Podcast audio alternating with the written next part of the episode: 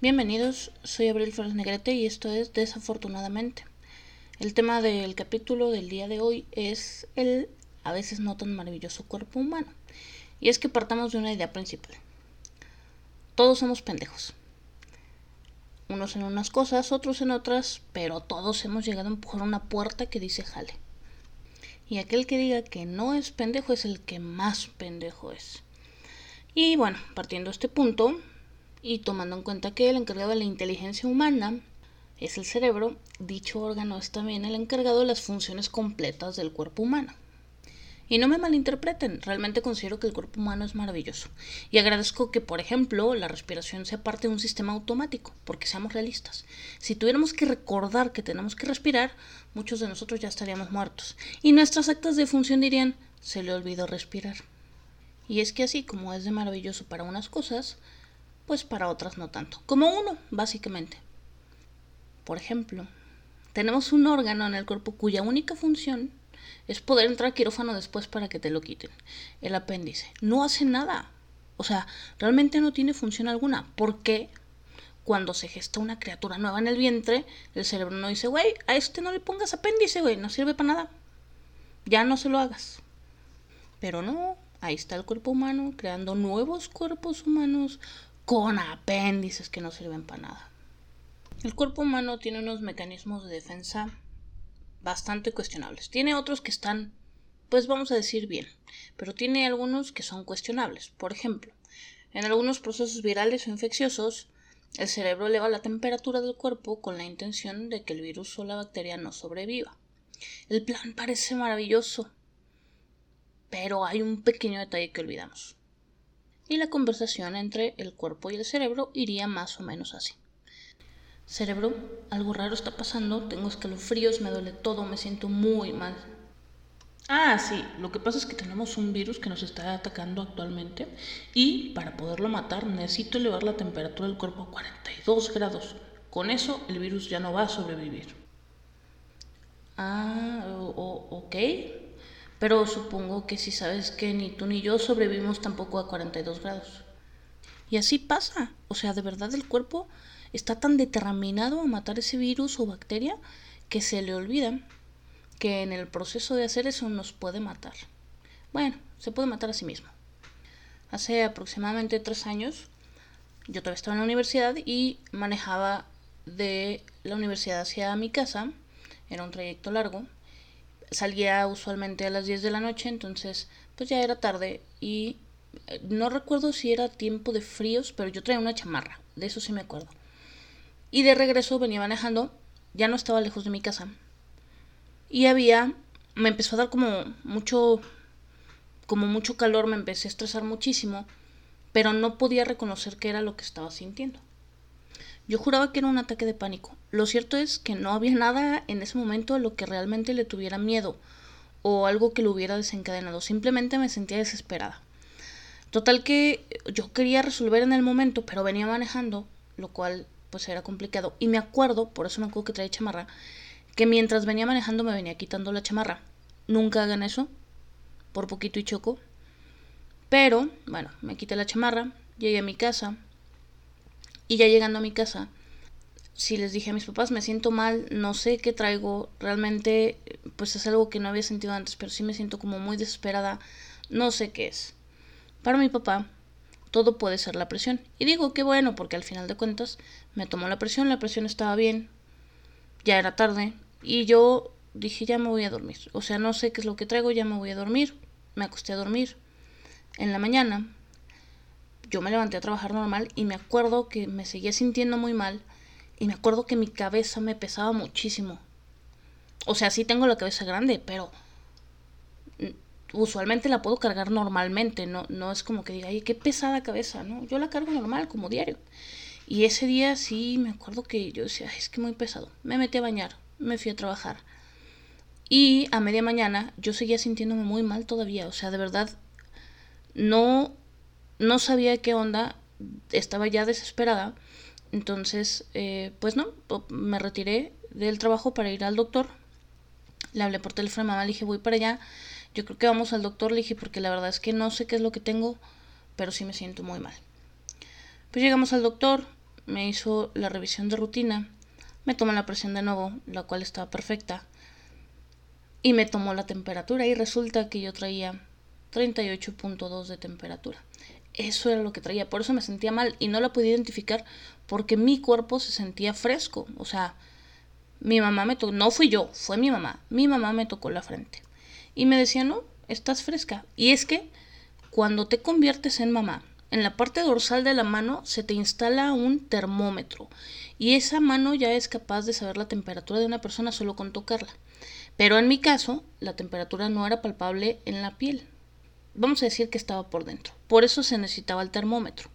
Y el doctor me dijo, es probable que la temperatura solamente la tengas por dentro y en la piel no te sea palpable. Ándale, pues ahora cargo un termómetro diario conmigo, no vaya siendo la de malas, yo me sienta mal y me tenga que tomar la temperatura con termómetro porque tocándome no funciona.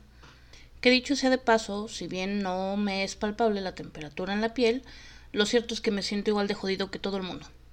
Se siente horrible, yo realmente sentía en ese momento que algo muy grave estaba pasando en mí y realmente pues era una temperatura que obviamente se curó con paracetamol y yo ya hice el resto de mi vida muy normal que por cierto nunca descubrí el, el, origen de la temperatura, porque vamos, la temperatura en sí es un síntoma y no la enfermedad. O sea, algo debió de haber desencadenado esa temperatura y nunca supe qué fue.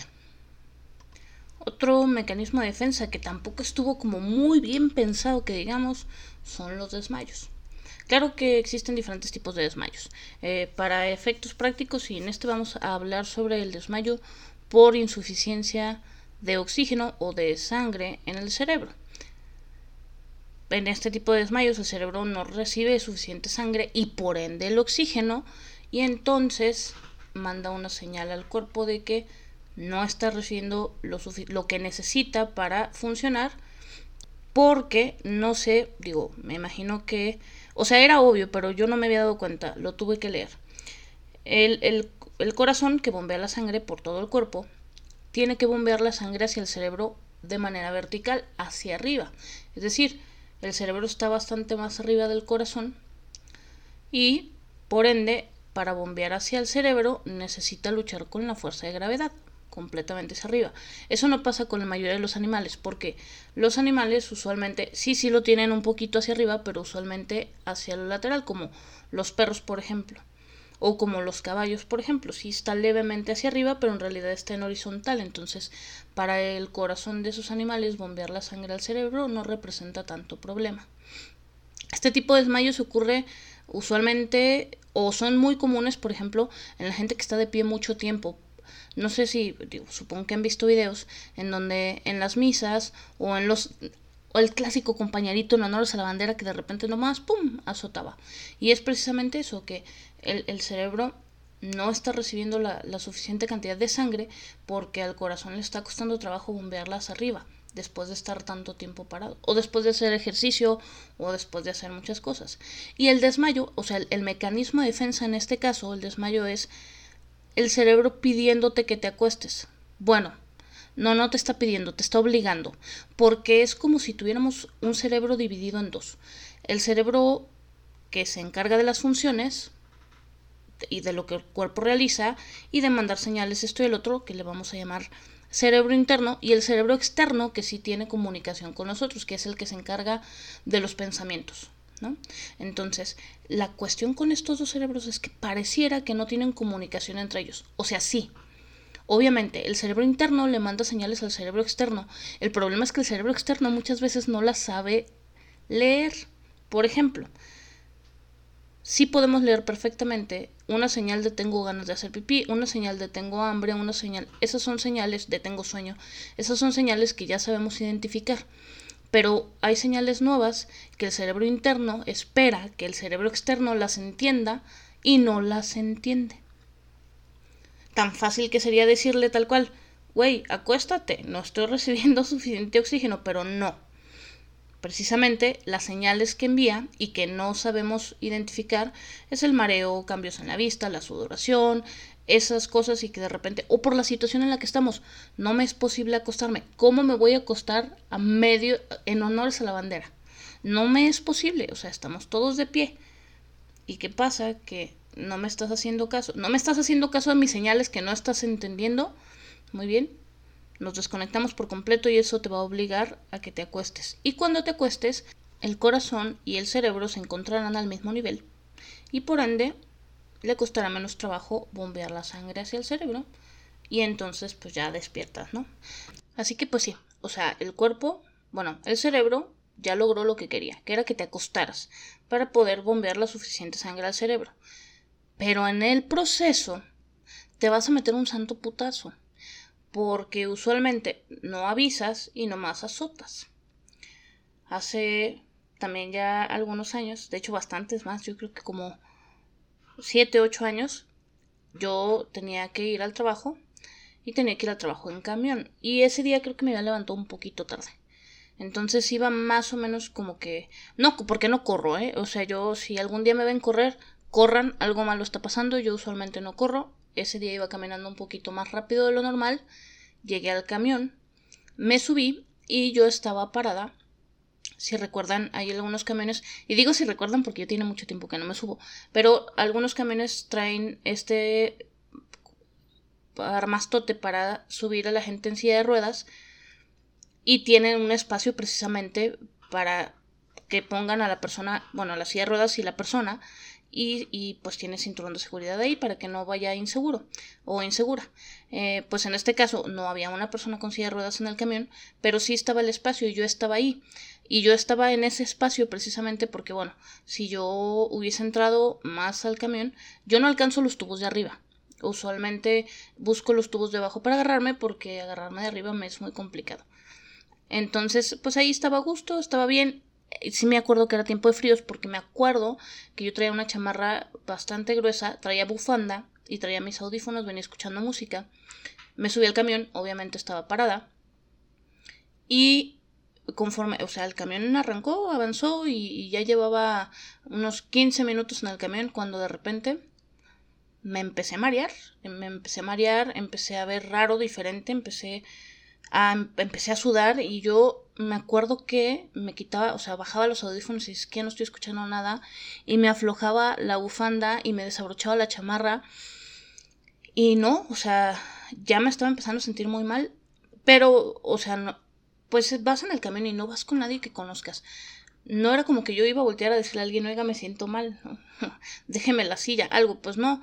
Entonces, o sea, yo venía ahí queriendo agarrar aire y respiraba más fuerte y respiraba más fuerte, pero no, o sea, ya era inminente, era inminente y, y ya lo sabía, mi cerebro ya lo sabía, pero yo no lo quería aceptar. O sea, realmente estaba de que no, no, no, no, no va a pasar nada, tranquila.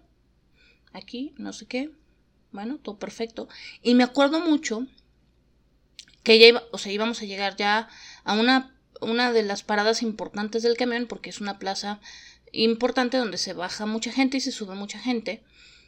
Y el camión ya iba, estaba por llegar ahí, o es lo último que recuerdo, eh, ya estaba por llegar a, esa, esa parada, y yo lo único que até a pensar en ese momento fue, muy estúpidamente por cierto, si te agarras fuerte del tubo no pasa nada.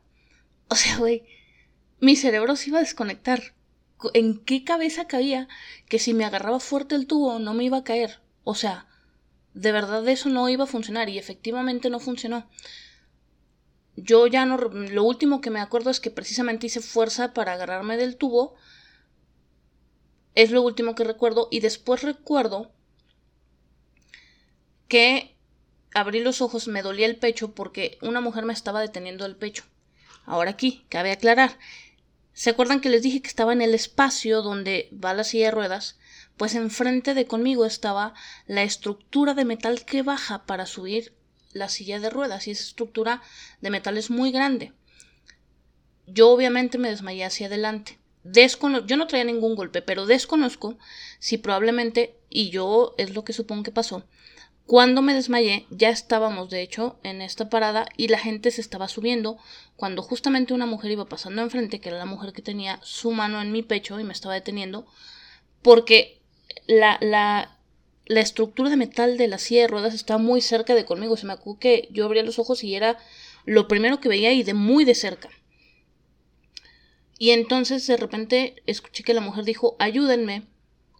Se para un señor y un chavo, o bueno, eran dos hombres, la verdad es que no me acuerdo ni, ni cómo eran ni nada. Y entre los dos me levantan y me empiezan a llevar hacia atrás.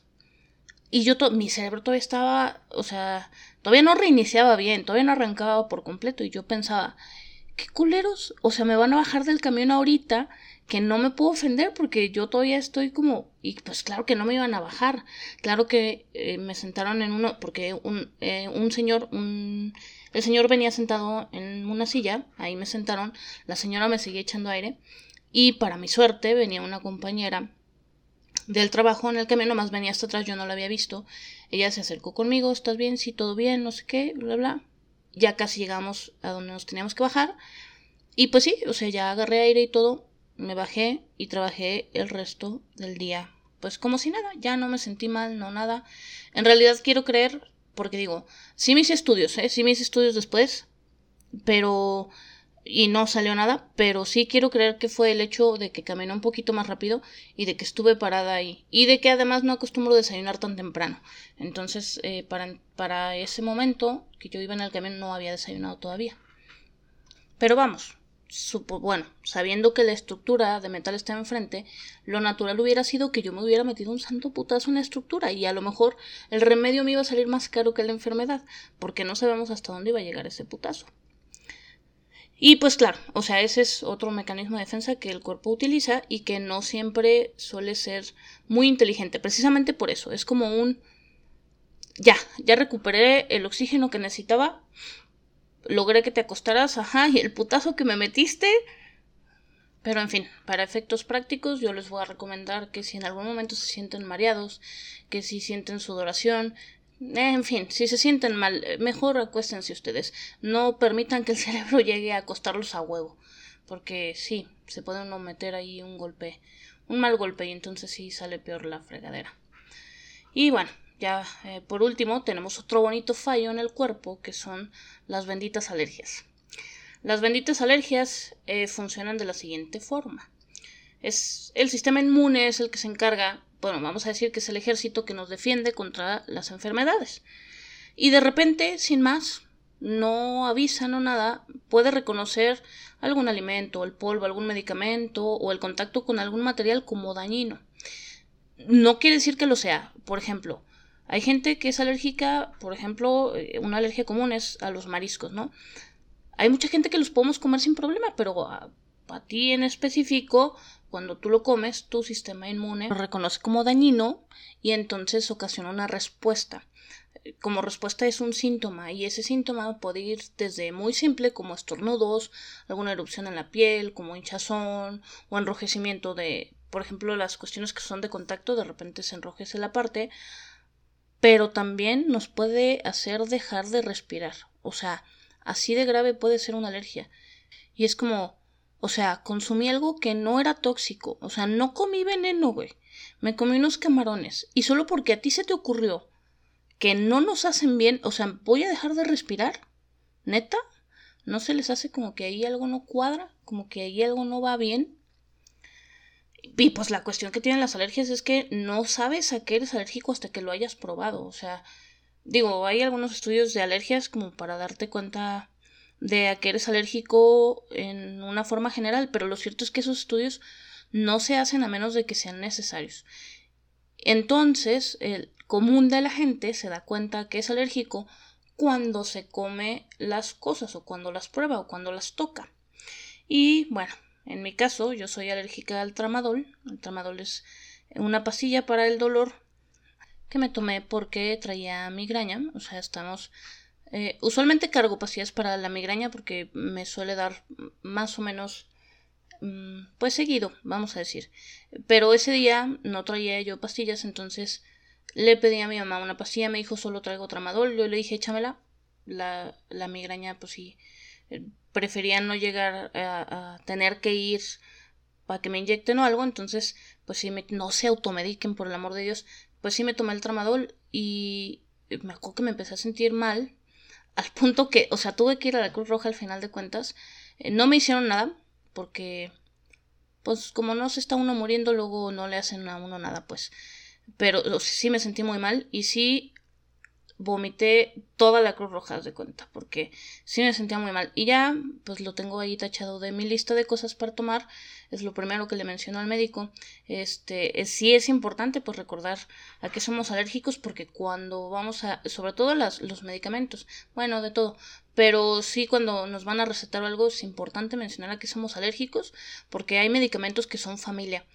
O sea, que a lo mejor yo soy alérgica a un medicamento, pero también o es un medicamento similar a estos o tienen componentes similares, entonces el doctor tendría que ver qué medicamento recetarte que tenga la misma función pero que no tenga los mismos componentes para que precisamente no te vaya a dar alergia.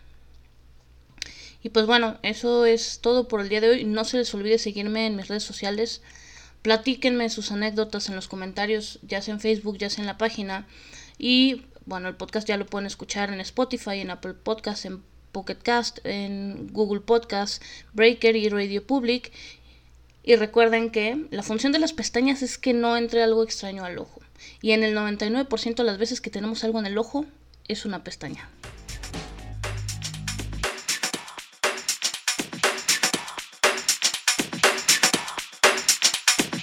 Oh,